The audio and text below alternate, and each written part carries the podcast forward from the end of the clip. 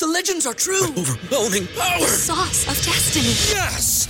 The most legendary sauce has arrived as McDonald's transforms into the anime world of WickDonald's. The greatest flavors unite in all new savory chili McDonald's sauce to make your 10-piece Wick Nuggets, fries, and Sprite ultra powerful. Unlock manga comics with every meal and sit down for a new anime short every week only at WickDonald's. Ba-da-ba-ba-ba, go! At participating McDonald's for a limited time while supplies last. If you're a woman over 40 dealing with hot flashes, insomnia, brain fog, moodiness, or weight gain, you don't have to accept it as just another part of aging. The experts at MIDI Health know all these symptoms can be connected to the hormonal changes of menopause. And MIDI can help with safe, effective, FDA approved solutions covered by insurance. 91% of MIDI patients get relief from symptoms within just two months. Book your virtual visit today at joinmidi.com. Reign of Troy Hotline. Alicia, Michael, what's going on? We know you have takes. We have takes. I'm actually surprised that your rant line, rave line, whatever, isn't completely full. Why can't we just win a game? Can I blame Michael Castillo for this? Can I blame Bob Connolly for this? Could I put on a zebra shirt and just go out there? Scratch, claw, up against the wall. Can't explain it what I'm feeling right now, guys. Let's open up that rave line! Woohoo! Oh, I can't believe USC is going to do the same thing again year after year. Oh no! Hello, everybody. Welcome back to Reign of Troy Radio, episode 356, coming to you on Wednesday, January 29th. We're going to talk about the latest USC football news, including Todd Orlando officially being announced as USC's defensive coordinator, CJ Pollard hitting the transfer portal, and some recruiting news before we open up the mailbag. As always, you can follow us on Twitter at Reign of Troy, like us on Facebook, facebook.com slash Reign of Troy. Be sure to subscribe to us on Apple Podcasts, Stitcher, TuneIn, Overcast, Google Play, and Spreaker. Our bonus episodes are on Patreon, patreon.com slash Reign of Troy. Our email address is reignoftroy at fansided.com, and our phone number is 213 373 1872. I'm your host, Michael Castillo, joined along with my co host, Alicia de Artola. Hello, everybody.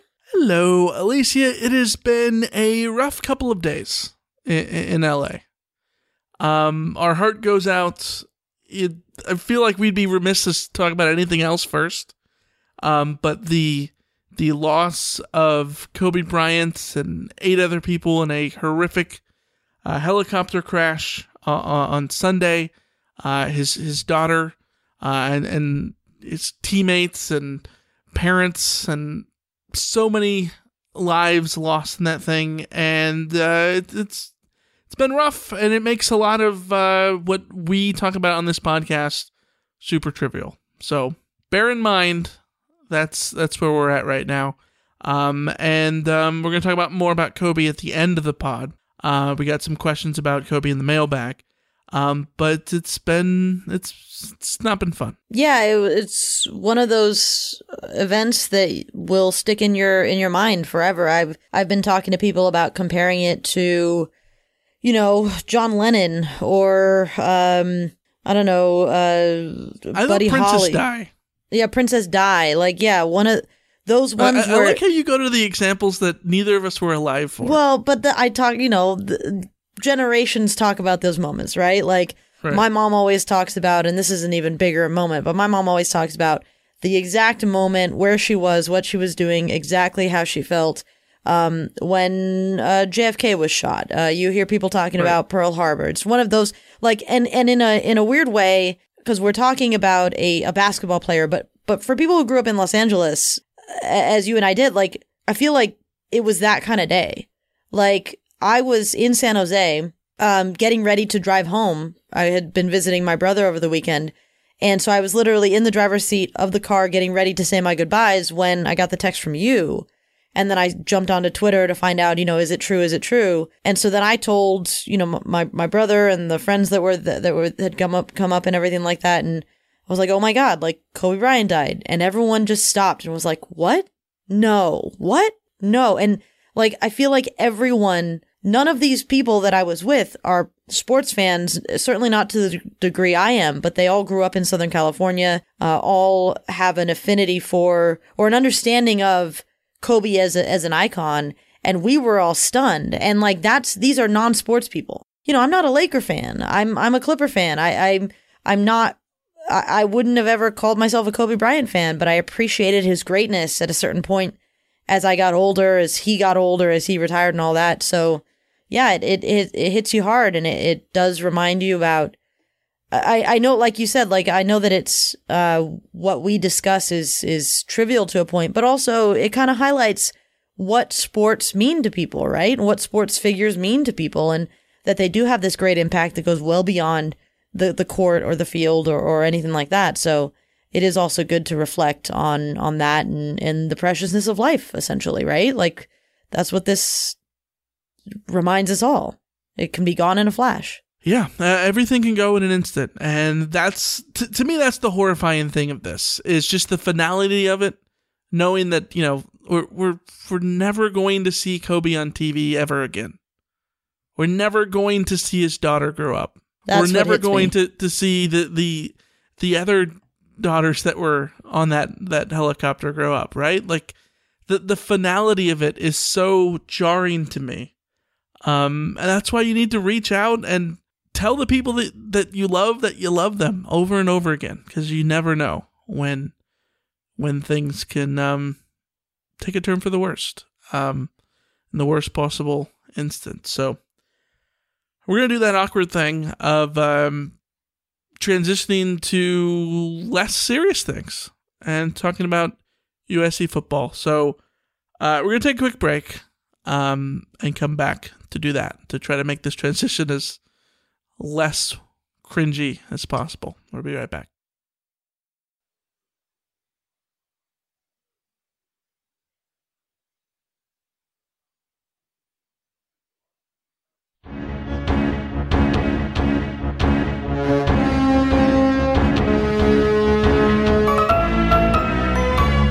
Alicia, let's get into the news. USC officially announced Todd Orlando is the new defensive coordinator. This came out on Friday. Reports were all over the place all of last week. We had talked about it in our last episode um, from last Wednesday, um, but it wasn't official until Friday. Uh, it, it's interesting, you know, USC putting out the the media um, that that they did a vi- they made a video of Todd Orlando talking about how you have to be physical in practice and that's what he believes in and you can't practice physicality without actually doing it and all this kind of stuff. In a lot of ways, it feels like SC was commenting on the situation um, that they know that they're in, right? Um, I I got a text message from a friend that said, "Did did USC subtweet themselves?" Uh, it, it's interesting because in one sense it shows that that SC is hip to the game of where fans are in terms of their criticism. At the other point, I, I think it was a little interesting and almost too awkwardly on the nose uh, to kind of put out the the Todd Orlando stuff at the same point. It was incredibly on the nose, which is why it was so jarring. Like on the one hand, uh, I, I, on the one hand, I can't decide if it was okay, USC, you've told us for for years that this doesn't matter. It's okay the way you practice. But now all of a sudden, like you're swinging in this direction with your your DC coming out and like basically saying without saying, yeah, no, that was wrong. We're gonna do it this way. We're gonna do it different. And like, yeah, that's it, it, it's good, right? It's uh, self awareness. We're always asking USC to be a little bit more self aware.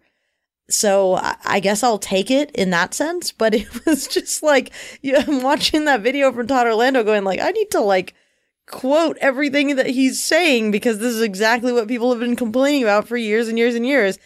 Uh, while also sitting back and saying like, well, yeah, but I've also heard this over and over and over. I don't think I've ever heard a defensive coordinator talk about football without using the words physical, aggressive, uh, Right. Havoc. You know, all of the the the the sort of watchwords that he had in there. The proof will be in the pudding, as as it always is. But uh, at the very least, USC people have a way of winning the press conference. So, you know, that's uh, that's essentially what that was for Todd Orlando. Yeah, a little bit. Um, but at the same point, you know, you, we we can sit here and say that SC needed to do those things. So it seems a little ridiculous to sit here and maybe criticize USC for finally addressing those things. Uh, but but good on Orlando for getting it out there.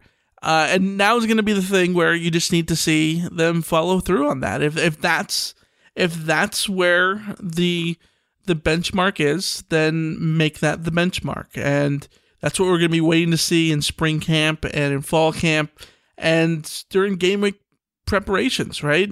If that's the standard, let that be the standard uh, for this season, and then see what goes from there, right? Like that's what the, where fans have been wanting to see things. So give them what they want at that point, right? Well, follow through is is the big thing that I'm looking for. Right.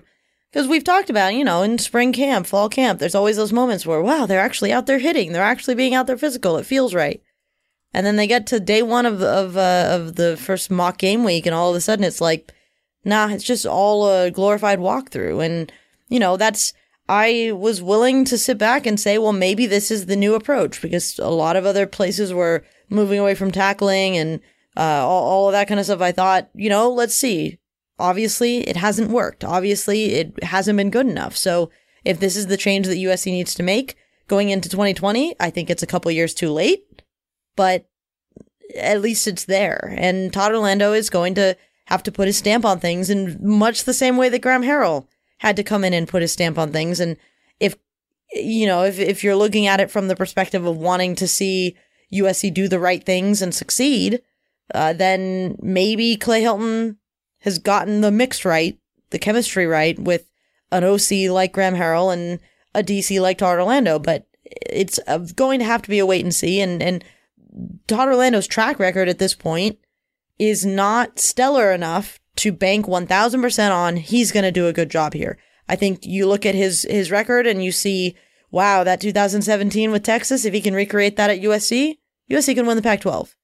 Uh, but at the same time, 2018 with Texas, 2019 with Texas, wow, that sure looks a lot like what Clancy Pendergast was doing over at USC. So there are right. a lot of questions to answer here on on which direction this is going to go, but as far as like the first week on the job, I mean, can't complain, right? He's only he, can only do so much at this point, right? There's there's not a lot uh, to work with at the moment. Yeah, it's a roll of the dice, and SC's going to need to cash in on that roll of the dice if they want to have a successful season in 2019. Uh, one person Tyler Orlando won't have at his disposal at USC is CJ Pollard, the uh, senior defensive back tweeted out on uh, Monday, quote, I would like to, to say thank you to USC Athletics for giving me the opportunity to compete as a student athlete and earn a degree from prestigious private university. After considerable thought and prayer, I have decided to enter the transfer portal as a graduate transfer. Yeah, um, that is, he was one of the guys who I thought might be considering that as an option. Uh, he'd had two seasons where he'd been one of the most veteran players in USC secondary, and he hadn't been able to carve out any starting time. He'd gotten some minimal playing time, but it really didn't look like USC was interested in starting him. And certainly when you have Talanoa Hufanga, when you have Isaiah Pola-Mao, when you have a lot of the DBs that USC has brought in recently, he'd kind of just been leapfrogged over. Uh, so it, it, sort of made sense uh, him graduating, leave as a grad transfer, go find your playing time elsewhere because it, it obviously wasn't going to come at USC. It, it does leave USC with a semi little baby of a of a depth concern at safety going into to 2020. They have six scholarship safeties, uh, but there is some flexibility with uh, with some of the corners. Some of the DBs have all been recruited and it, with with you know versatility in mind. So that's something to at least keep an eye on. Uh, where are guys lining up in spring camp? Who's a safety? Who's not a safety? Who's a nickel? Who's not a nickel? You know, who's a corner? Who's you know in which position group? But I can't say it's a huge surprise. I can't say it's a huge surprise to see CJ Pollard move on. It's probably in his best interest to move on because, like I said, he just simply wasn't getting the starting reps. Yeah, Hufanga and, and IPM seemed to have those two spots kind of locked down there at safety. Uh, and so Pollard was probably going to be the guy to add depth there, right? Or maybe potentially he could have been moved to like a nickelback position, but there's so much depth at USC right now uh, with Chase Williams and with Max Williams and all those guys uh, providing depth there as well that it makes sense. Go get your opportunity. And I think everyone's going to be pulling for CJ to see what he can do um, elsewhere. I, am going to be fascinated to see where he ends up landing in the transfer portal. Uh, other guys in the 2016 class have had success at Illinois. Who knows? Maybe that's where CJ Pollard winds up. well, Illinois is uh, USC of the of the East, right? But it's interesting you bring up that 2016 class. Uh, I I've been very interested recently in looking back at, at USC's recruiting classes and sort of what became of them. And the 2016 class remains one to highlight as one of those ones where USC just really missed out for a bunch of different reasons, even though that was the 10th ranked class in the country. And, and you add CJ Pollard to the list of players who have transferred from that class. Wole Betiku, Jack Jones, EJ Price, Jamel Cook, Trevon Sidney, Josh Imatorbhebhe, uh, Cary Angeline, C- now CJ Pollard, Nathan Smith took a medical retirement, uh, Pai Young, uh, out, uh, Velus Jones transferred. So you know that's a that's a lot of guys who aren't sticking around for USC uh, in the in the sort of end of their careers. The guys, the veteran guys that you would expect to be populating USC's roster, uh, or moving on to sort of NFL glory. And really, the only the, the, the two big ones that you point to that have been uh, you know out, outstanding successes have been Michael Pittman and Tyler Vaughns, and those are the guys who have done are, are putting their names in USC's record books. So credit to them, but there's a lot of misses in that class, that's for sure. 100%. And uh, speaking of misses, so we talk about recruiting? Uh, Does anyone want us to talk about recruiting? I, I I don't know. I mean, where, where do we begin? Signing day is a week away, uh, and it looks like this is not going to be a signing day to remember. Not only because early signing day is a thing, and so regular signing day is really lessened because of that, but SC doesn't have that many scholarship spots available. There's not many guys. They're really going after. Um, it's very quiet uh, on the uh, on the USC front in terms of recruiting uh, the 2020 class, but the 2021 class had some big movers over the weekend, both in favor of Clemson, not USC. Korey Foreman, the number one recruit in the 24 7 sports composite in the nation for 2021 at Corona Centennial, picks Clemson, along with Beaux Collins, a four star wide receiver out of St. John Bosco, the number 34 recruit in the country. He also picks the Clemson Tigers. And now USC is in a situation where not only did the 2020 class go completely awry and they're back to dead last in the Pac 12 and everything is horrendous for USC, the worst class in, in history, and all those things, and you can't say anything to rosy it up because it's just awful, right?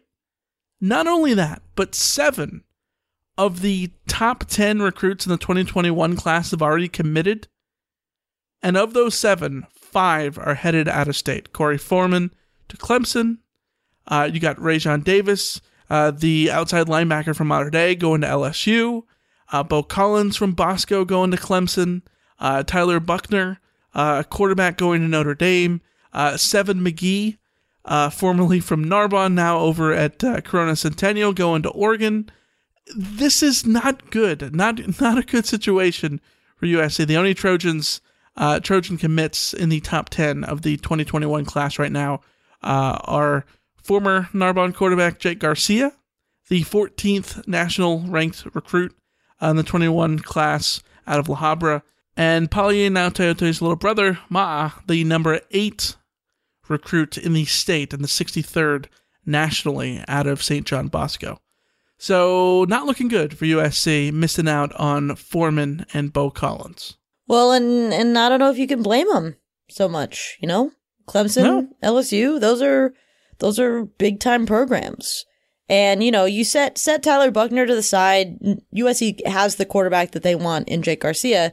But even if you set Miller Moss to the side, who's a you know the four star Alemany, also a quarterback, um, you're still looking at a top 15 where USC isn't even like the crystal ball favorite. You know, 24 7 sports crystal balls. You got Ethan Calvert is a crystal ball to Washington, Jaylin Davies. brother? yeah, Bo Calvert's little brother, uh, Jay, who went to UCLA, uh, Jaylin Davies in the trade with Abdul Malik McClain, uh, the- from a couple of years ago, in case people forgot. Right. Uh, Jaylin Davies from Mater Dei going to uh, uh, Crystal Ball to Alabama.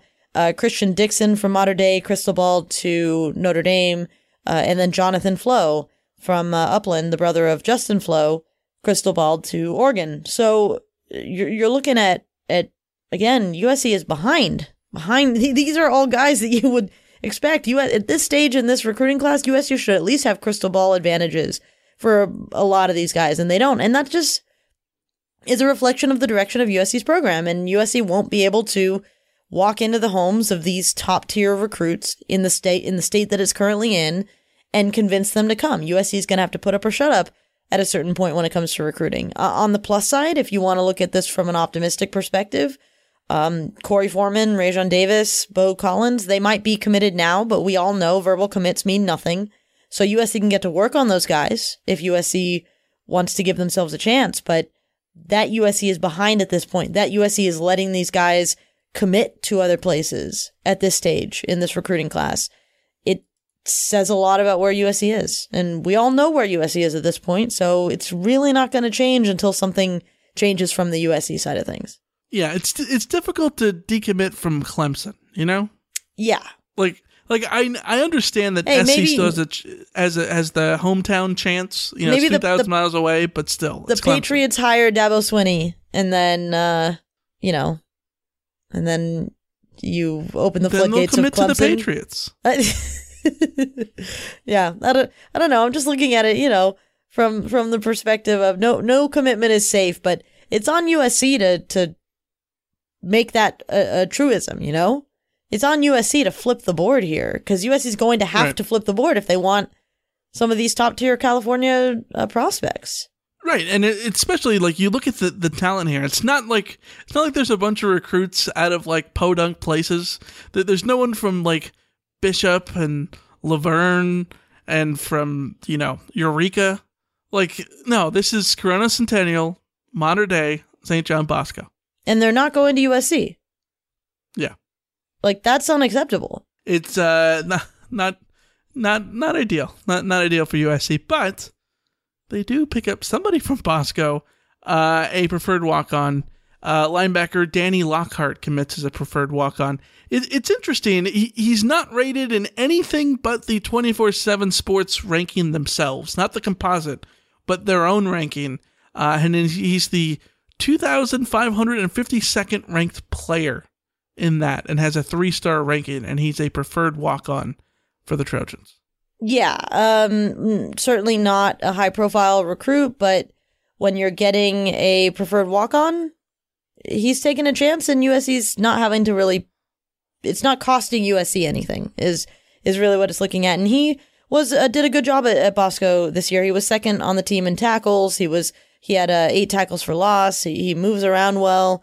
Maybe just not prototypical in a, in a college, uh, you know, recruiting kind of sense, but how many times have we seen other outstanding sort of walk-ons at, at other places or even at USC with Clay Matthews grow into something great? You know, you, you look at him and you see maybe there's a chance. Maybe something good happens. If it doesn't, no skin off your back because you didn't spend a scholarship on him. So I, to me, this is a good recruiting move from USC.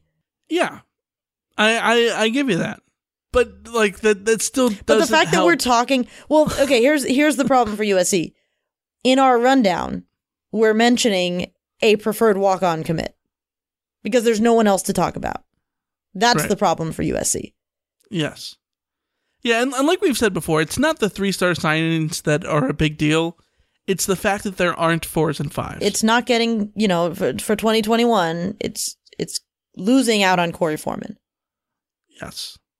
Yeah, uh, he a teammate with Drake Jackson. So who knows? May- Maybe you can you can close that at some point. But we said that about Justin Flowe, and that didn't didn't didn't go SC's way. So, Well, his little Anyways. brother is also on the board, so USC can maybe right that wrong. I'm or just gonna go on a hunch and say it doesn't go SC's way either.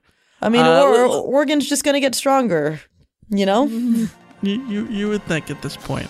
Uh, take a quick break though. We'll come right back and open up a mailbag. We got a big one, so start uh, lopping off those questions. We'll be right back.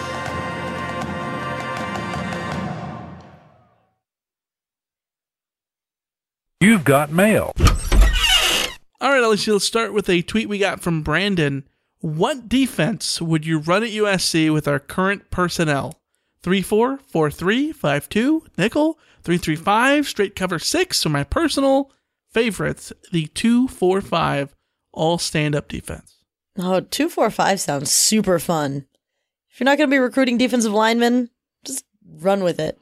Hey, SC won a Rose Bowl with a 245. Yeah. Albeit with uh with with the big guy uh with his hand in the dirt, Stevie Tuikolopatu. Yeah, I don't know if uh, Stevie Tuikul- Stevie Tuikulivatu is running through that door. I'm so out of practice with that name. Uh, but uh, yeah, this one's this one's tough because you know I I think a sort of on paper I like the idea of a of a three four or like the the three three five with that Todd Orlando's bringing in, but at the same time I don't know that USC has the nose tackle to eat up blocks the way that USC needs them to.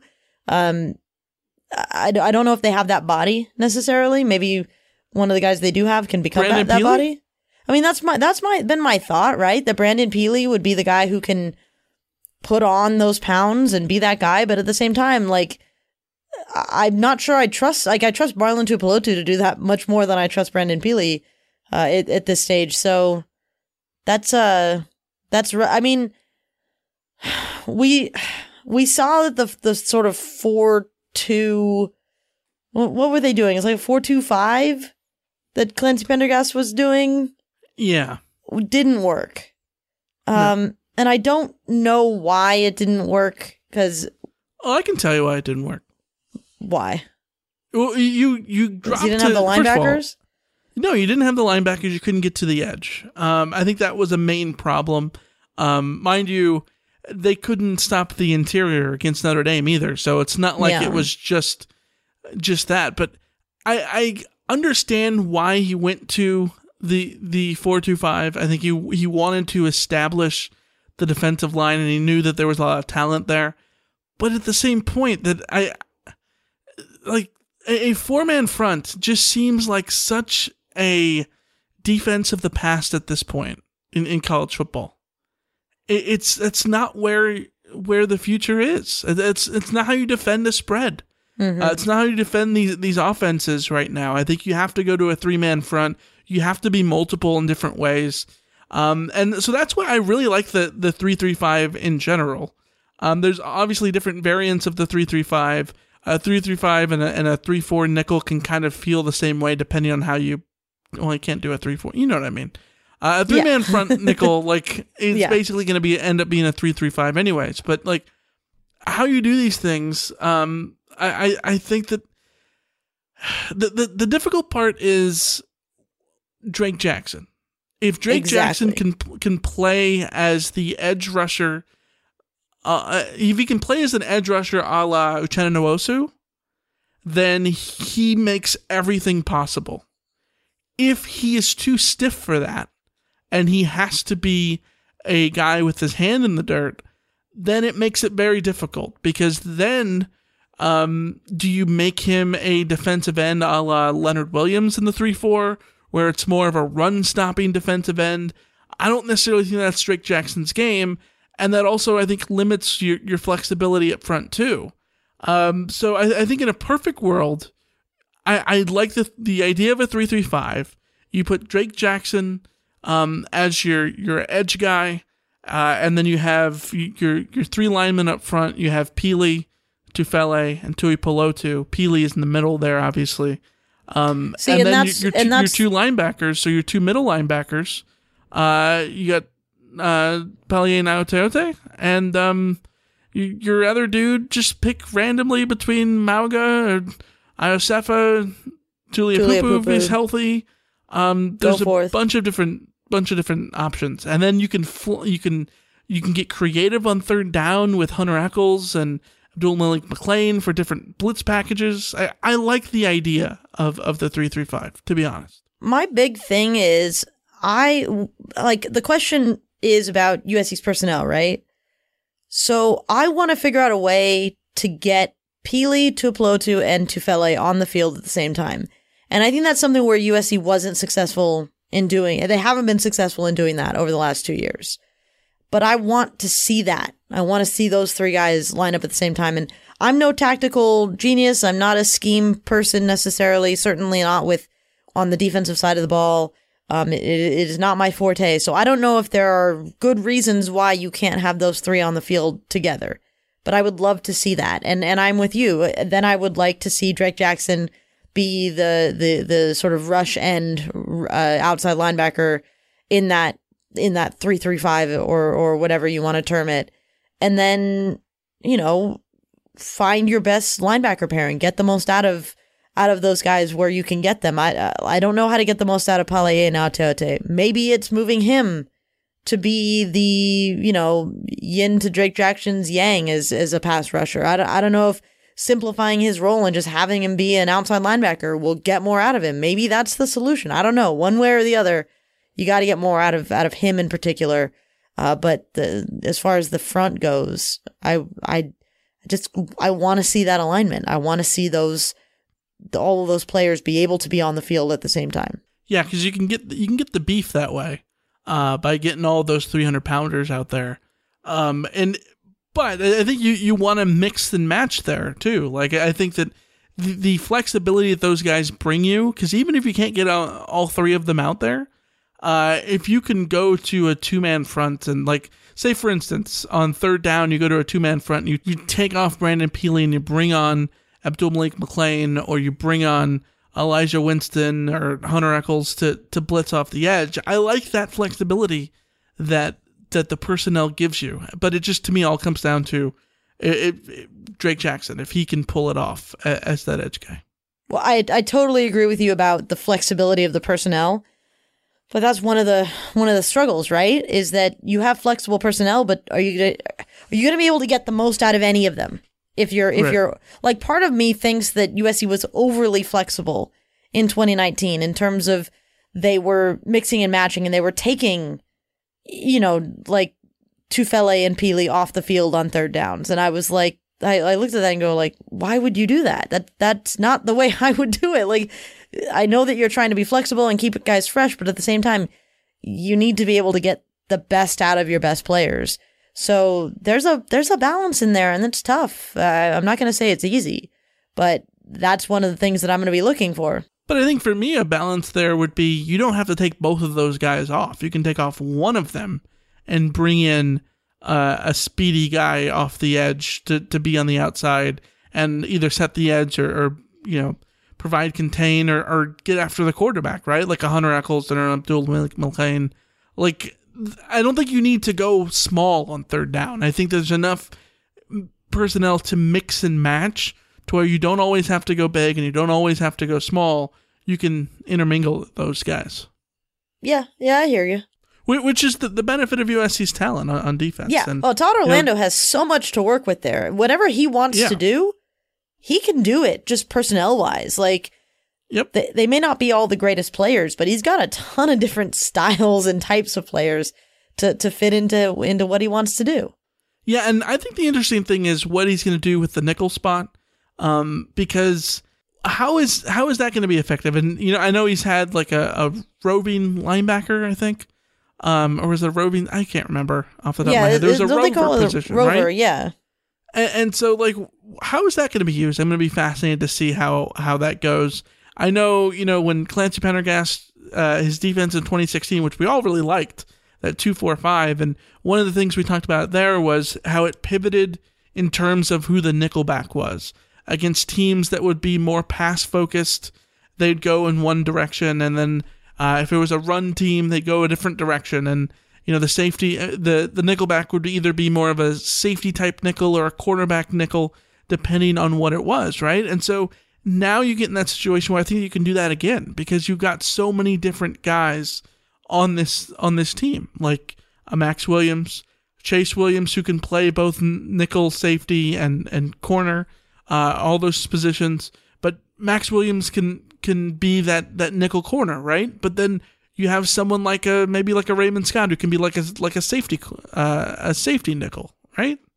Like there's a lot of different things you can do around here, and I think that that makes it interesting. I don't know if there's one right answer, but to your point, there might be so many answers that it makes it difficult to find the right one. Yeah. To, to find the one that works, to not overthink Right. yourself. So many different combinations, yeah, Yeah. um, to find the answer. Uh, let's go to a tweet from Daniel. Which players do you think will benefit the most from Todd Orlando becoming the DC? I would have to say it would have to be Palaie Gaoteote, right? Just because he cannot get worse. And, and I don't mean to sound like I'm knocking the kid because I, I think that we just thought he would just take a huge step forward last year and nothing happened. Okay, let's let's jump in a time machine, travel back exactly one year ago, and play that clip to our one year ago selves. And what are we sitting there thinking? Like, what? Like, yeah, and, just the turn that, of like, events. He, I don't mean that he was bad. I think it was the way he fit into the defense just wasn't there. It wasn't a good fit No, for not that at all. defense that, that Clancy Pendergast was running. So I think it has to be him. Just and maybe that's wishful thinking, but I don't know that there's anyone else that could could definitely be that guy. Maybe it's Drake Jackson's the biggest benefit if he can play outside. yeah. But Well, but I, I don't know that I'd, I'd put all my eggs in that basket either. I mean, yeah, and you look at uh, someone like Hunter Echols, maybe is able to to find a, a an actual true role, get more out of him uh, in this in this defense. Um, you you got to feel like it's someone in the front seven because I'm not sure. I, I guess maybe the, the the DBs might have some pressure taken off of them at times. Maybe you find a better balance uh, between the aggression and and sort of putting those guys on an island. So name any one of those, I suppose. But uh, it feels like the front but I seven. think the secondary played well enough last Yeah, year. I don't know uh, if it like the secondary was the best part of USC's defense last and year. I don't think they need to. I mean, it would obviously be nice if they could benefit from Orlando being the DC, but like I don't think they need it as much as EA or as as like lost guys in there, like like a Hunter Echols Right. or or Connor Murphy or you know any one of those guys. Yep. Uh, let's go to a tweet we got from Kevin in Philly. What do you think our ceiling is for next season? Uh, people don't want to hear this, but I think the ceiling is Jesus Christ. I'm actually going to say this.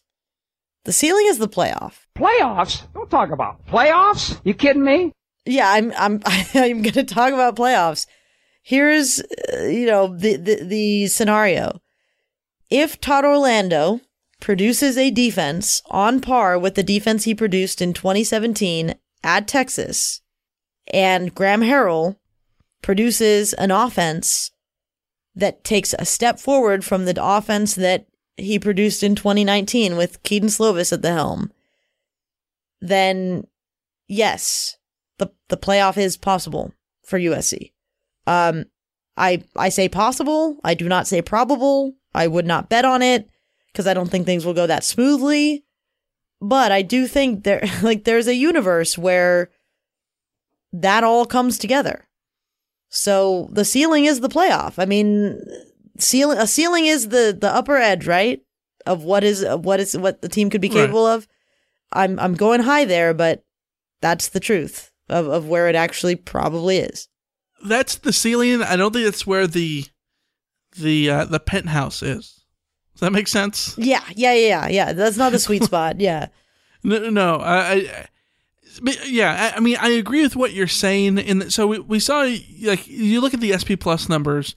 SC's defense went all the way up to number nine. I think number nine, right? Uh, nationally in, in offense. Um, And and uh, in under Graham Harrell. 2017, in 2017, Texas allowed 21.2 points per game defensively. If USC's averaging 35 points a game and averaging 21 points a game defensively, they're going to win 10 games. Right. Yeah. Well, m- my point is that so we we saw them go uh, on offense to number nine in SP Plus. If they can go to top five, the, the top five, and make another jump to the top five in Kedon year staying two under healthy. Graham Harrell. Yes, Kedon Slovis staying healthy. Uh, the receivers replacing Michael Pittman with their depth. The running backs all staying healthy. The offensive line finding a way to make up for the loss of Austin Jackson and, and coming together and doing their job and all that stuff. If they can be a top five offense, the defense does not have to be elite. But if they're a top good. 25 defense, the yeah the defense can be a top twenty five defense, um, and then if you get a top fifteen defense like Texas a couple years They ago, were 14 in S&P Plus. yeah, well then you can feel really really good about that. But that's there's a lot of ifs. That's there. the I- I ceiling. feel- That's the ceiling. yeah, it's the absolute ceiling. I, th- I think the the more realistic situation is SC takes another step forward on offense. They get a little bit better on defense, and just that little betterness makes them a nine win team. Um, Okay. and I know that that's not that's not answering the question from Kevin. That's I'm just talking about. I think that's the most realistic thing is that they end up as a nine win team because they get just a little bit better everywhere. Um, but I know that that's going to be probably the frustrating answer for people because people are going to want them to crash and burn or put it all together. Yeah. And that's probably not going to happen. It's always going to be somewhere in between. But we did this exercise last year at times too. So in, in 2019, USC averaged 32.5 points per game, and they av- they gave up 29.4 points per game. If if do we want to talk like what's the margin uh, in those numbers that USC needs to move in order to be because uh, for reference, in 2016 USC averaged 34.4 points per game and they gave up 24.2 points per game. If I remember correctly, that was the best defensive season statistically, like from that. So it was the best since 2013. 21.2 points per game was in, in 2013. So like, I don't know that you can expect USC to, to, you know, drop that scoring average to by nine points. But if you get down to 24 points and your offense is up to 35 points, Right.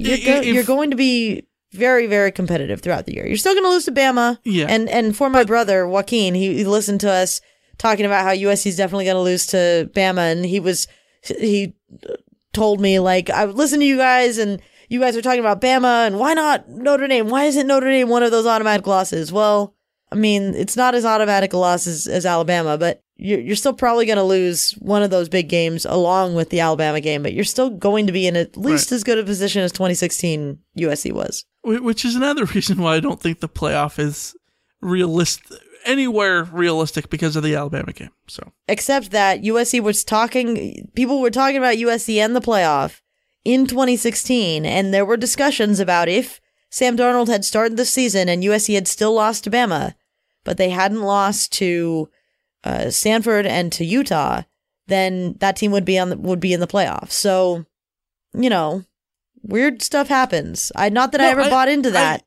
I get it, and I know that Oregon lost to, to Auburn last year in Week One, and they still came close to getting into the playoff. But this margin for error is so small that I don't think it's possible, given what we know about USC and how even even when they are good, a Clay Helton team will let you down at some point. Oh well, that, that that's the Just- realism. so, when we're talking about ceilings, I don't think we're talking about realism.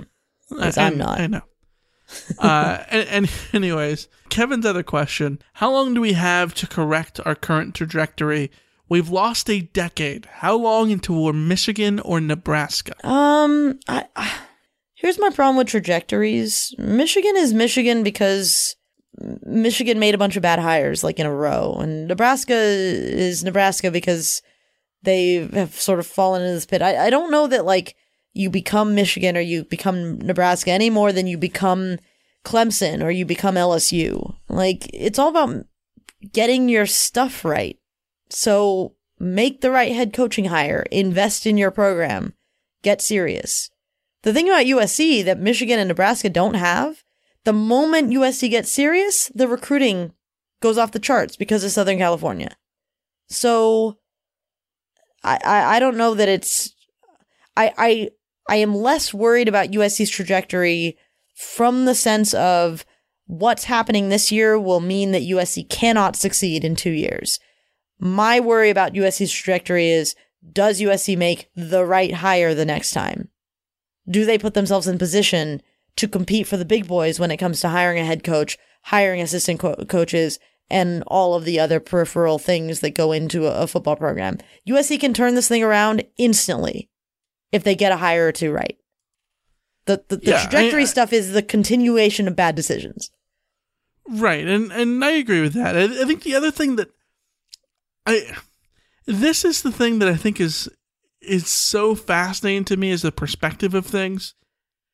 We we talk about you know USC and and uh, you know having a terrible decade.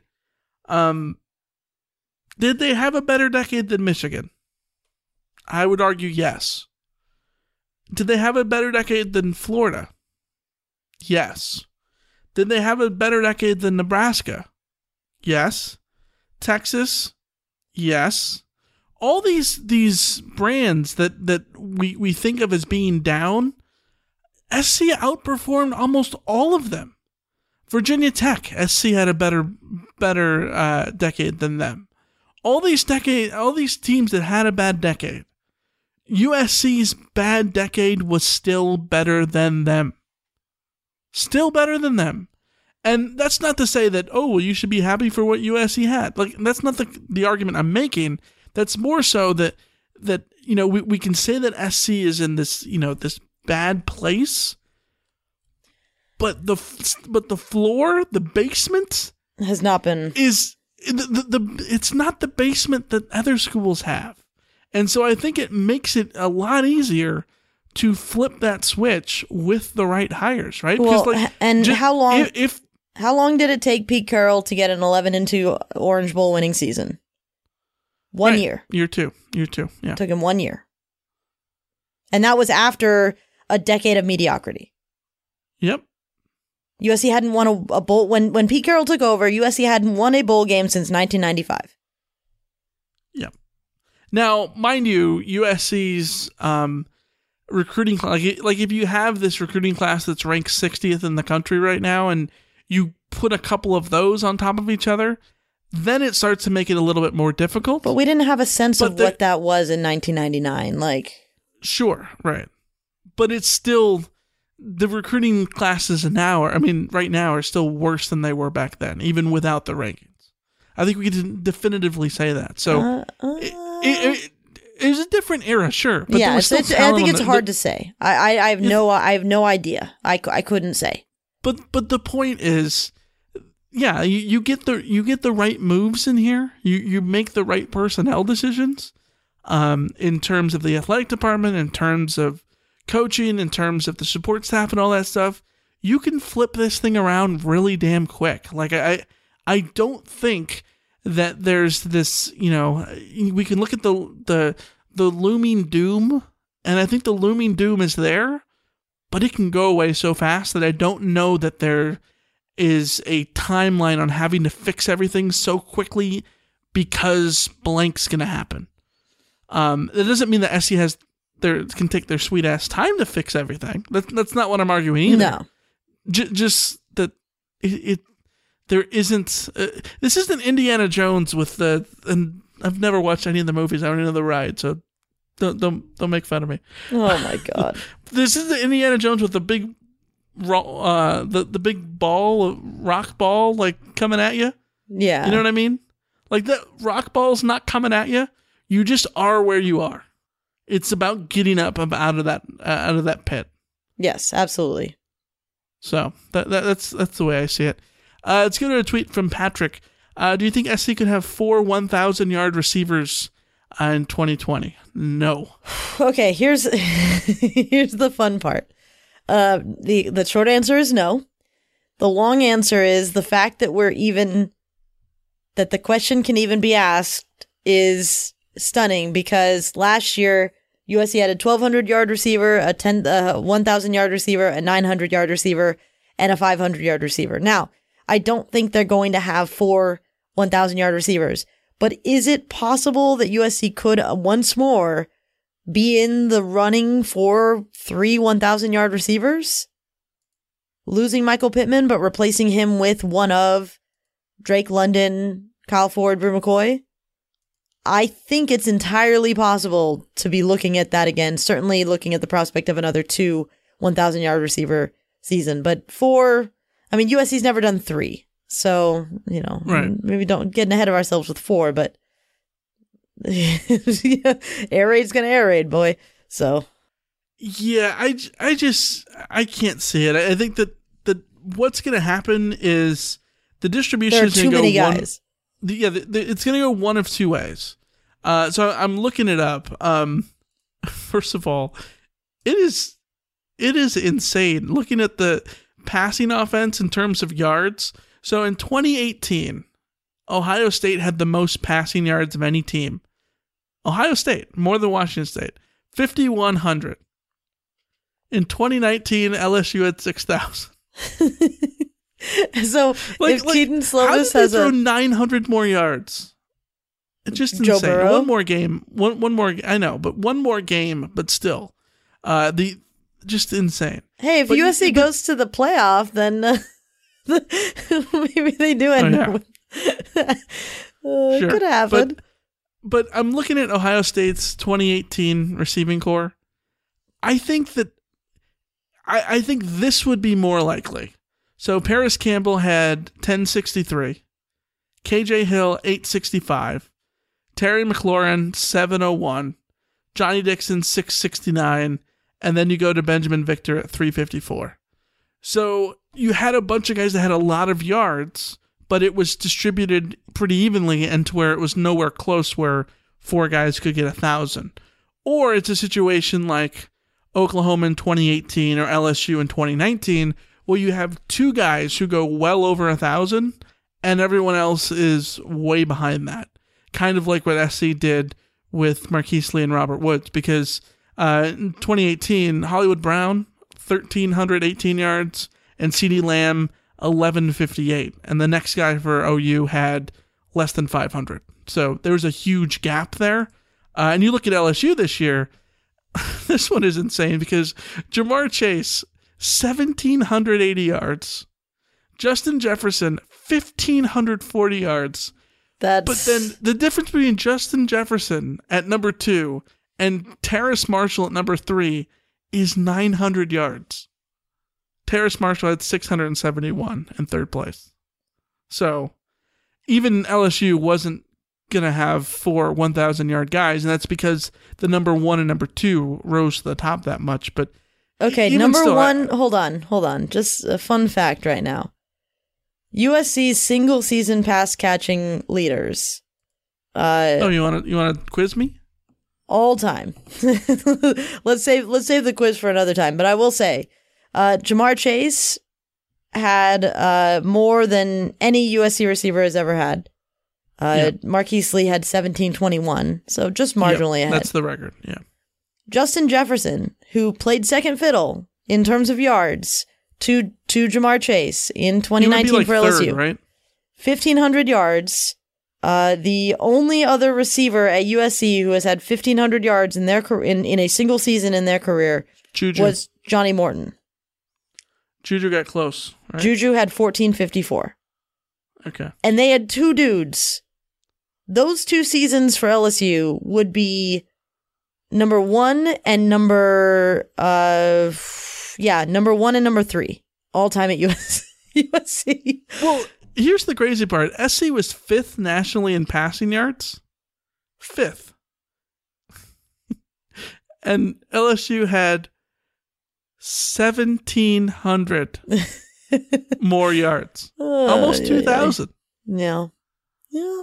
Also, what would you have done if you would have been t- like if if someone would have told you five years ago in 2019 the top five passing teams in the country are going to include LSU, Alabama, and USC?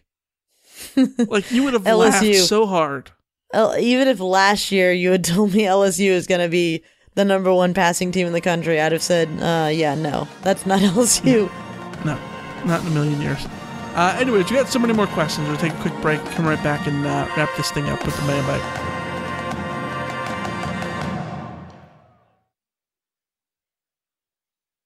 You've got mail. All right, Alicia, let's go to Scourge. With players potentially leaving for the next year's draft and some transferring out, what positions should the coaches recruit next season? I know running back is one, but what else is a need or potential need? I think this is very easy. The offensive line. Yeah, well, they got the numbers, but they really need to go and get some, I guess, like big, bigger time stars uh, to work out there uh, and, and continue bolstering that offensive line.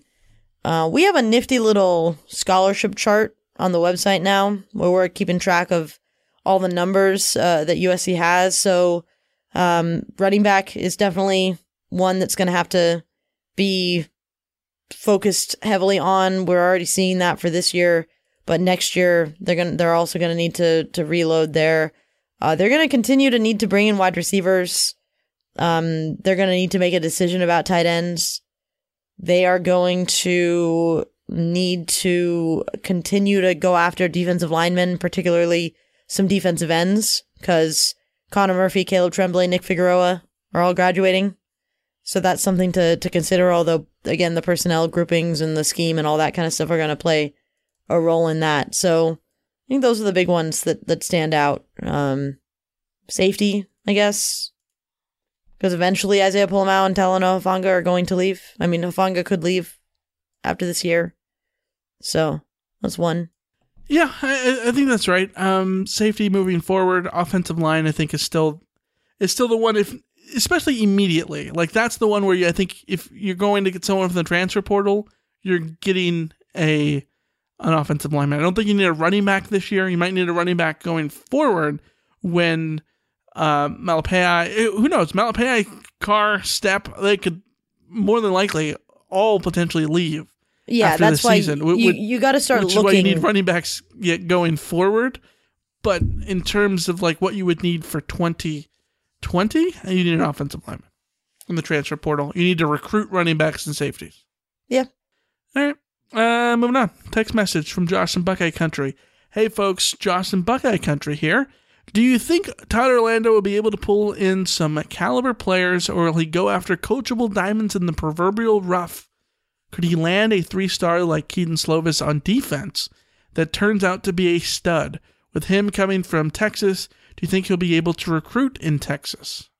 Um, I, I think it's a, a possibility that he'll have relationships in the Texas sort of areas. One thing we, we did hear about him from like Anwar Richardson and stuff is that he wasn't he's not a stellar recruiter.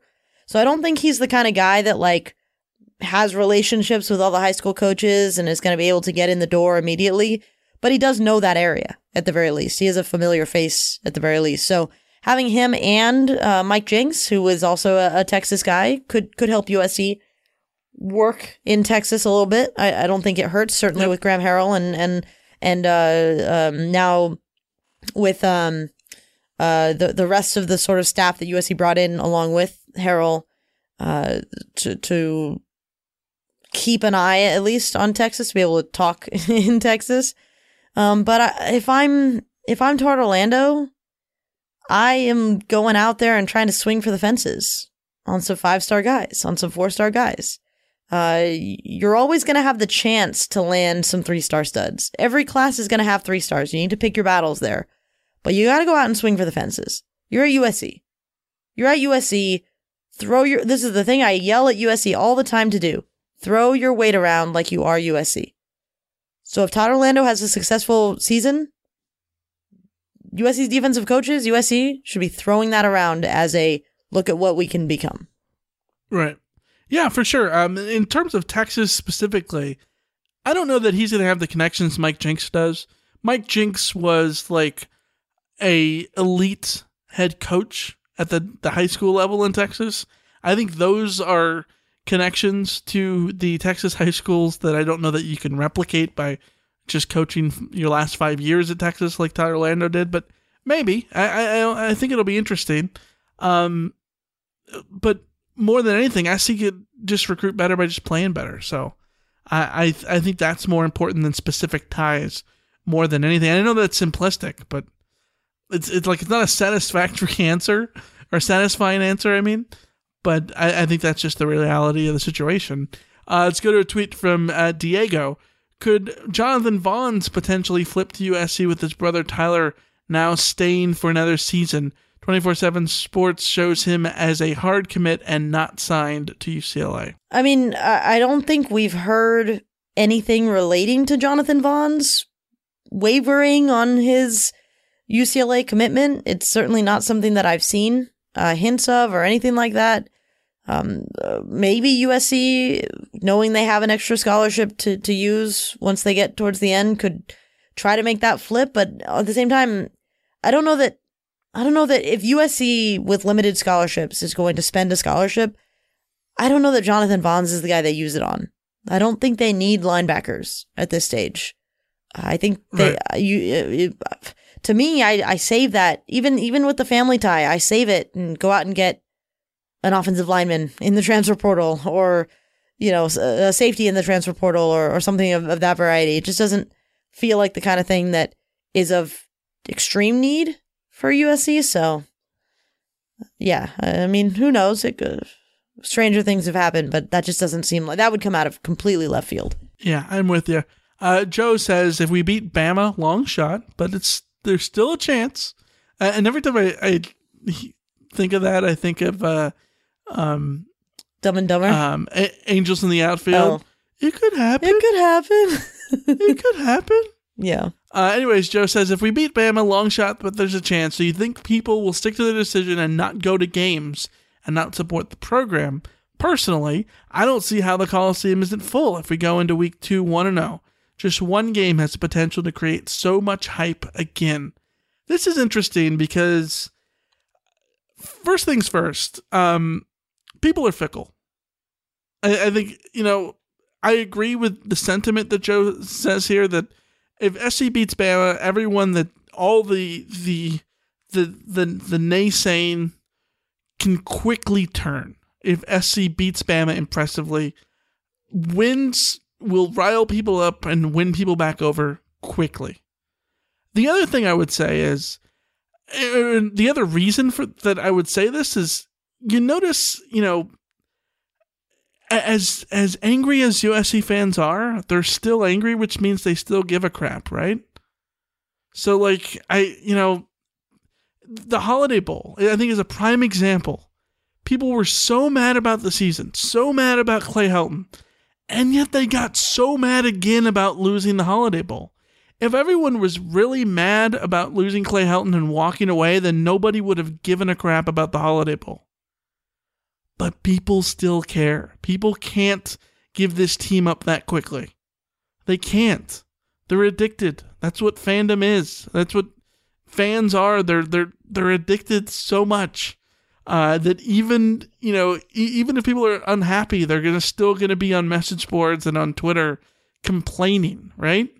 So I I think that yeah, I think that a win over Alabama would would turn people right away. Would it mean that the Coliseum would be full in week two? I don't necessarily think that it would happen that quickly in terms of like the Coliseum selling out, but I think there absolutely would be mo- way more interest in the team immediately because first of all, SC would shoot up the rankings and be a top 10 team, potentially top 5 immediately at that point. Well, I don't know about that. Uh, Uh, You know how the rankings are. no, but the rankings on- aren't that fa- like USC would be top fifteen for sure. They You're wouldn't be gonna- top five. You're going to tell me that if SC beats Alabama, yes. that they're they're they're maybe be top 15? Are you you no, crazy? they would. No, I'm saying they definitely would not be top five. I think top ten would be quite a reach too. You're out of your mind. This is this is an Alabama team that just lost to a that just lost uh, like that people are Those ri- already writing are Nick Saban logical. is Nick Saban's Early lost it again. Do you not remember when when Texas beat Notre Dame and then they jumped all the way to the top 10 and that was Notre Dame? Yeah, but that was a stupid game that people were way overreacting to. So like I don't know, But maybe it- people could be stupid, that- but they would be. Stu- we could all agree right now here and now that they would be very stupid to do so.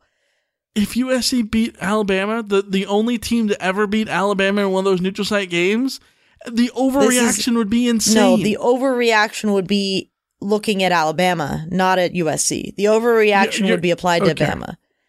Uh, either I- way, I- either way, Please, yes, the. Coliseum wouldn't If- be full hold- the next time. But hold, hold on. Hold this on, is not on. something we can prove one way or the other. I just think it's No, insane hold- to say that USC would be top five. They're not going to be ranked going into the season. If You think USC is going to jump tweet- 15 spots if they beat Yes. Alabama when Yes. Alabama has Yes. a new quarterback and people are wa- just waiting to bury Nick Saban? 100%. They just yeah. lost a bunch of guys to the NFL. Yes. I think the narrative will focus completely on Alabama. I think I USC think will you're out of rise by mind. 10 points by by 10 by 10 places. Yes, I think USC will rise by 10. But I think USC is going to start the season ranked number 24 and they'll rise to 14. Rise to 14. Okay, no. Yeah. No, th- they'll start 24 and they will rise to like seven, No, six. no, Yes, they would. no. Not enough teams are going to lose in that opening weekend for that to happen. Obviously, but but no, No. it's going to be a complete overreaction to the situation. It'll be an overreaction That's on what Bama's happens. part. in- have you ever seen the like it? Okay, if, if you listening at home, please tweet us right now. Tweet us your thoughts. Uh, like let's let's take Joe's hypothetical, which we all know is like a one in a million chance that SC beats Alabama. No one's predicting this, but if it happened, tweet us. If USC started 24, let's just say hypothetically USC starts number 24, where would USC be ranked after beating Alabama? Tweet us, let us know, and we'll see where the people reside. Because I'm telling you, they're top 10 for sure. They're like number six, number seven. That's that. That's my little prediction. I don't think there's any chance they're top 10. You're out of your mind, but okay. Um, and if I'm crazy, tweet me and tell me I'm nuts. I, that, that's fine. You you are nuts. All right. I'm just saying. I mean, to, to answer the question, the Coliseum won't be full, but people will be much more on board, cautiously so, though. So I just looked it up, by the way. Yeah, Texas Uh, jumped up to number 11. Texas was unranked and jumped up to number 11 by beating number 10 Notre Dame. Yeah. Hell yeah, SC's way in the top. In a 50 to 47 double overtime. double, overti- double Yeah. overtime win. Yeah. Like that wasn't even that impressive. they didn't me. get in the top 10. They were unranked. They didn't get into And- the top 10. Notre Dame isn't Alabama. Like, Wisconsin was also unranked that year. They beat number 5 LSU and jumped up to number 10. 10 is in the top 10. I think I rest my case here. Uh, no, I, I don't think USC's I don't think USC's the number 7 team in the country if they beat Alabama. Alabama would be a bigger tree to fall than number 10 Notre Dame. Just saying. That's not saying. the question. The question is would USC rise to number 7 or 6? No, they wouldn't. Yes, because it because Alabama like people would revere Alabama more. And so then the the they must be that good if they beat no, Alabama. No, I think Like, again you are underestimating the desire for people to bury Alabama. th- these things can move in both directions. It's a three-dimensional pole. Yeah. And I'm saying USC wouldn't rise to number six or number seven. There would be too many teams ranked ahead of them who aren't going to lose that weekend. And also, That's people are gonna be ready to bury Alabama. Uh, Okay. All right. Moving on. We just spent us. like 20 minutes Please arguing the stupid, like, no one thing, no, USC's not going to beat Alabama, so we're never going to have proof for No, what, how this not. goes. So, like, we just wasted everybody's time arguing a hypothetical. I know. Uh, but, but please tweet us and side with me because I know I'm right in this one. Uh, Slack message from David Orange County. Do you see SC being slow to make announcements like hirings and firings, etc., as a positive sign? There seems to be very little leakage coming out of AD Mike Bohn's office, and it makes it feel like they're being very deliberate and methodical with their decisions, and it's driving the Twitterverse crazy. Come on, just tell me they're hiring Chris Claiborne, though. Hashtag Team 55. Dave, I would, I respect the effort to to give Mike Bohn the benefit of the doubt and say that this stuff is deliberate and methodical, but I don't think that the the slow announcements has anything to do with a Mike Bohn or b um this administration. Like I, I think these things have predated him. I think it's been a, like Cliff Kingsbury took like a week to get officially announced last year. Uh, years before that, I remember Clancy Pendergast. The official announcement took days afterwards.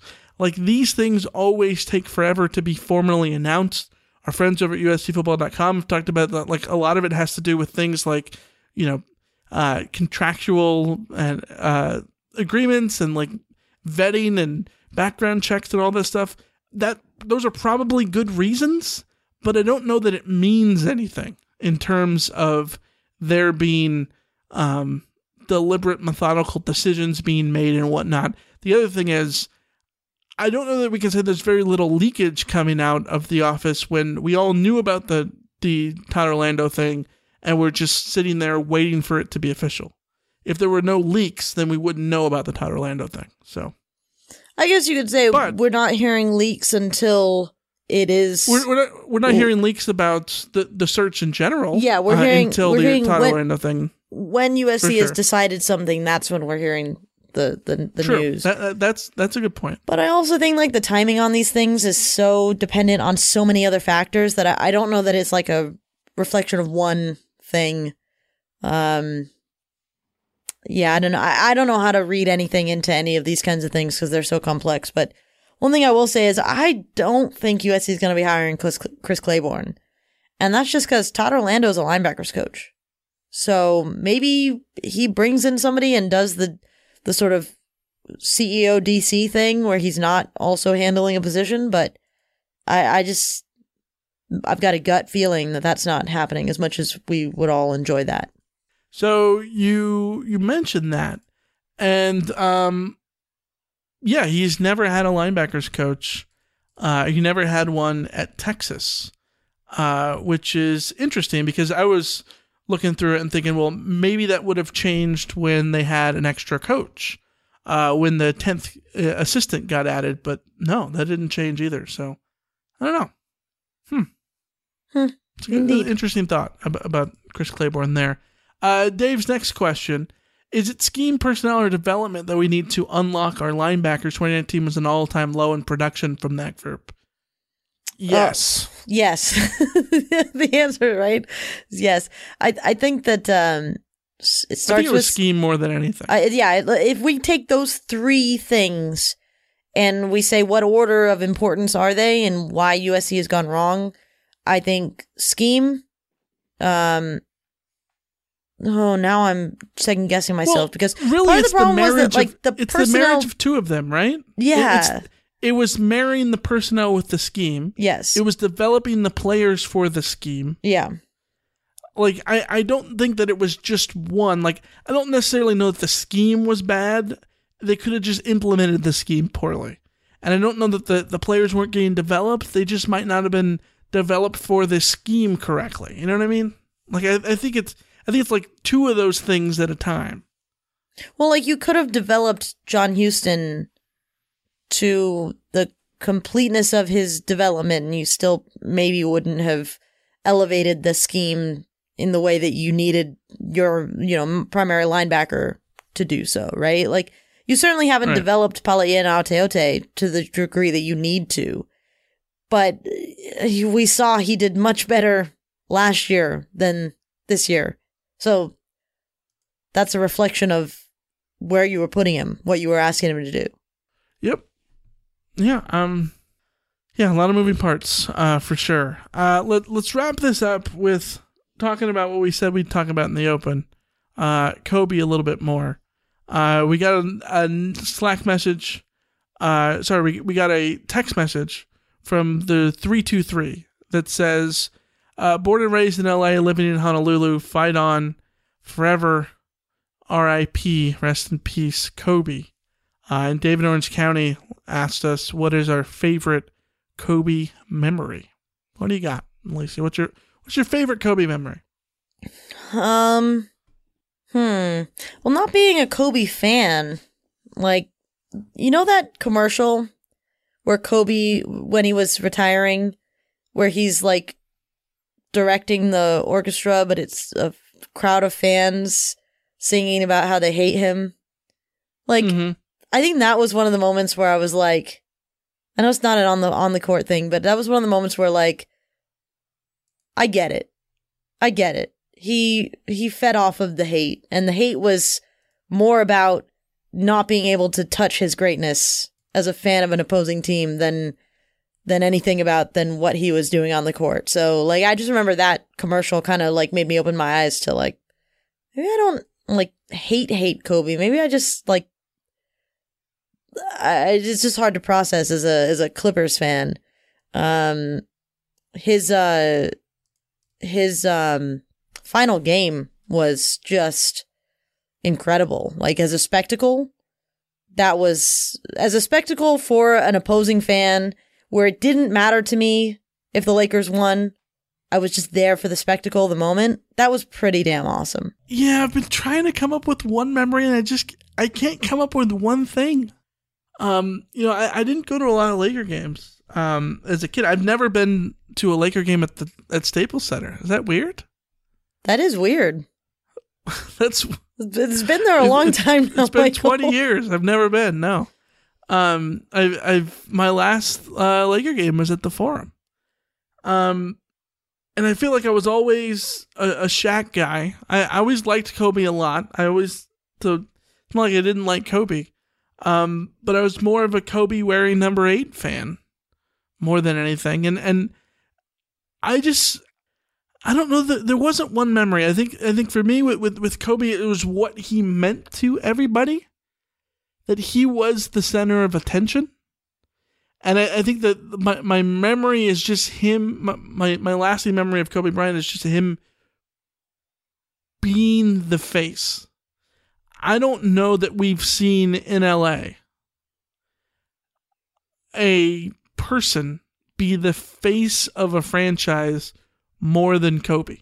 And sure, sometimes it was maybe to the detriment of the franchise, right? Like the years in which they were they they were they were bad and whatnot. But like he, he we saw him evolve. We, we we saw him go from being this this young kid who was so good and so talented and paired with with one of the greatest big men in, in the game in Shaq and they have that that three peat and and what it meant for him being the young guy on, on that veteran laden team.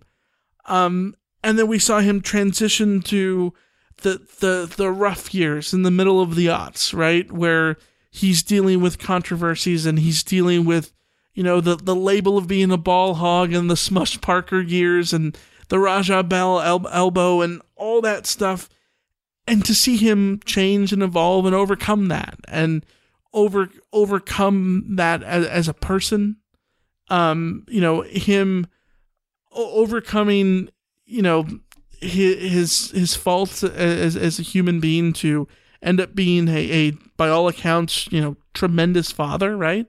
Um overcome as as a player um the the the you know the all, all the knocks on him for being a, a selfish player on the court and, and, and whatnot and and how his game evolved as he got older. I, I think my lasting memory of anything is just being able to see someone grow and change along with you. Like he he's 10 years older than than you and I right? But like we grew up with him in our lives. Yeah. Um and and we saw him go through all these things of being the the young punk kid to the superstar to the the guy who looked like he was going to be father of the year right like all these things I think they all combine into one memory. Um, and and a lot of that is certainly put together this week when we can go back and look at it with with with a different set of eyeballs. Um, and and, and part of that just you know it's it's just going back and trying to cherish what you didn't cherish at the time, certainly. But I, yeah, I, I don't think there's there, there's one memory because there, Well, it there was was just so- too much stuff. Co- Kobe was an icon in the sense that like you didn't need to have a memory. Like you just have like the override. Right. My overriding memory of Kobe is watching Laker games with my dad and seeing Kobe hit a shot covered from three that he has no business making, falling out of bounds, whatever Right. it would be. And like my lasting memory of Kobe was, are you kidding me? Of course he made that shot. Like the number of times that I would have said, watched a basketball game and said, are you kidding me? Of course he made that shot. Like Kobe just annoyed the crap out of me in that sense, but it was, it was, you know, it was who he was. But I'm totally with you. Like Kobe won me over in retirement. The way that he retired, every interview that I saw with him after he retired, the way that I saw him being with his daughters. You know, I listened to, to the Dan Patrick show. He was on there a couple years ago, and I remember that interview. Like they replayed that interview this week on the show, and I remember going like, I remember listening to that interview and thinking, man, Kobe's like kind of cool. Like Kobe like gets it. Kobe is is you know, and and I've read the article. You know, my family's Catholic, and so there was that article a few years ago talking about Kobe's faith and how it helped him get through the the the trouble in the aughts and and all of the difficulties that he's had in his life, all the hurdles he'd have, he's has to overcome, personal you know failings that he's have to, he, that he has had to overcome, And you just like you agree, like you saw him grow as a human being, like li- like the epitome of growing as a human being, and that's what is again my my overriding memory of him is is that like the transformation of him to the point where I transformed as a person where I could also come to my senses later on and say, no, I appreciate Kobe. Like I appreciate him as a ball player and as a as a as a person. And I think that's why it, it hit me. I, I did not think it would hit me that hard as it did on Sunday. Cause like I said, I'm I'm not a Kobe Bryant fan. I'm not a Laker fan. I'm just right. somebody who grew up in LA and he was on the backdrop of all the sports moments of my life because he was in LA. So yeah, it's been it's been weird, but that's the kind of impact that he had on people. He didn't even have to be a Laker fan for Kobe Bryant to have an impact on your life. Yeah, I, am the same way. I, re- I really, this has been, I've taken this way harder than I ever thought I would have. Um, just because you think of, you you you put it all together, and like I I was talking to my dad, like the the idea that you, you turn on the TV and the chyron says Kobe Bryant dead, like that. I how how how do we comprehend that? You know, like I don't know. It's just because of something that's been so ingrained. You know what and it is. You know what it is. Uh, like like you said, like seeing the chyron. Like I was living in in disbelief for a day. Every time I saw it, I saw it all over my phone, every computer, TV, everywhere. Like you keep seeing it, and then you're like, he he can't die. Like I I just had the, the that Sandlot quote jump into my head. Like heroes live forever, but legends never die. And like Kobe was a legend. So like the idea that he could die is just still just, I mean, it's, uh, it, it's, it's impossible to process at that point. And then you think about like, I, I've been reflecting this whole week about Kobe as a legend. He, he will have a statue at Laker Center, at, at the Staples Center his you know jersey retired and he'll go into the Hall of Fame and he'll be the legend. He will be a legend forever. As long as basketball is a sport, he will be a legend. What I've reflected on this week is like his daughter looked like a legend in the making and like the the sadness that I feel over Kobe going so soon part of it is the what what could have been for for Gigi and what will never be. And you know, how cool it would have been to see her come into her own and that we're never going to get to see that. And, and, you know, aside from the obvious, you can't imagine what it's like to be his wife and the, the other daughters or any of the friends that are, you know, of anybody that was on the, any friends and family members of anyone that was on that helicopter. But like the, what could have been with the young people on that helicopter are really what I've been thinking about over the past couple of days because right you know, we have this hypothetical argument about if USC beats Alabama, and we know we're never going to get the answer to that. And there's a sense of like loss in this case where we're never going to get to see what those humans were going to become, unfortunately. I don't. I don't know that I would compare the two. I mean, uh, it's a. It's not a. It's a little bit of a clumsy comparison, but I'm nothing if not clumsy. So, but yeah, um, it's been a rough week been a rough week indeed. So, uh, thanks for listening as always here uh, to Reign of Troy Radio. You know where to reach us. Reign of Troy at fansided.com is our email address. Phone number 213 373 1872. Over on Patreon, patreon.com slash Reign of Troy. Get all of our bonus episodes for as little as 555 a month. If you don't want to commit to all our bonus episodes, you can get all of our main shows commercial free for three thirty three a month. Uh, for five fifty five, you get all of our main shows uh, ad free as well. So check that out. Patreon.com slash Reign of Troy. Uh, Alicia, final word. The final word is uh is I, don't know, I have a bunch floating around in my head right now. Uh, the final word is is uh, yeah, love. Tell tell the people you love in your life that you love them all the time. Sounds like a good strategy. Till next time, we'll see you. See ya. Brain fog, insomnia, moodiness, weight gain. Maybe you think they're just part of getting older, but MIDI Health understands that for women over 40, they can all connect to menopause. It's at the root of dozens of symptoms we experience, not just hot flashes. MIDI clinicians are menopause experts offering safe, effective, FDA approved solutions covered by insurance. 91% of MIDI patients get relief from symptoms within just two months. Book your virtual visit today at joinmidi.com.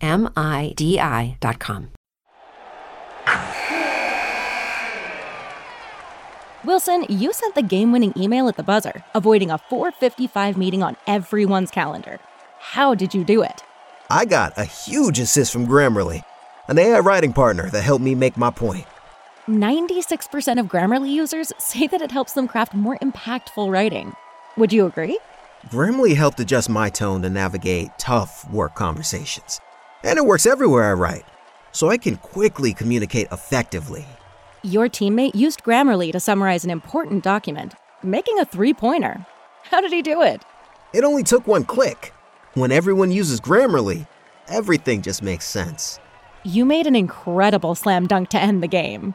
The meeting was canceled, and your team will go home champions. Go to grammarly.com slash podcast to download it for free. That's grammarly.com slash podcast. Easier said, done.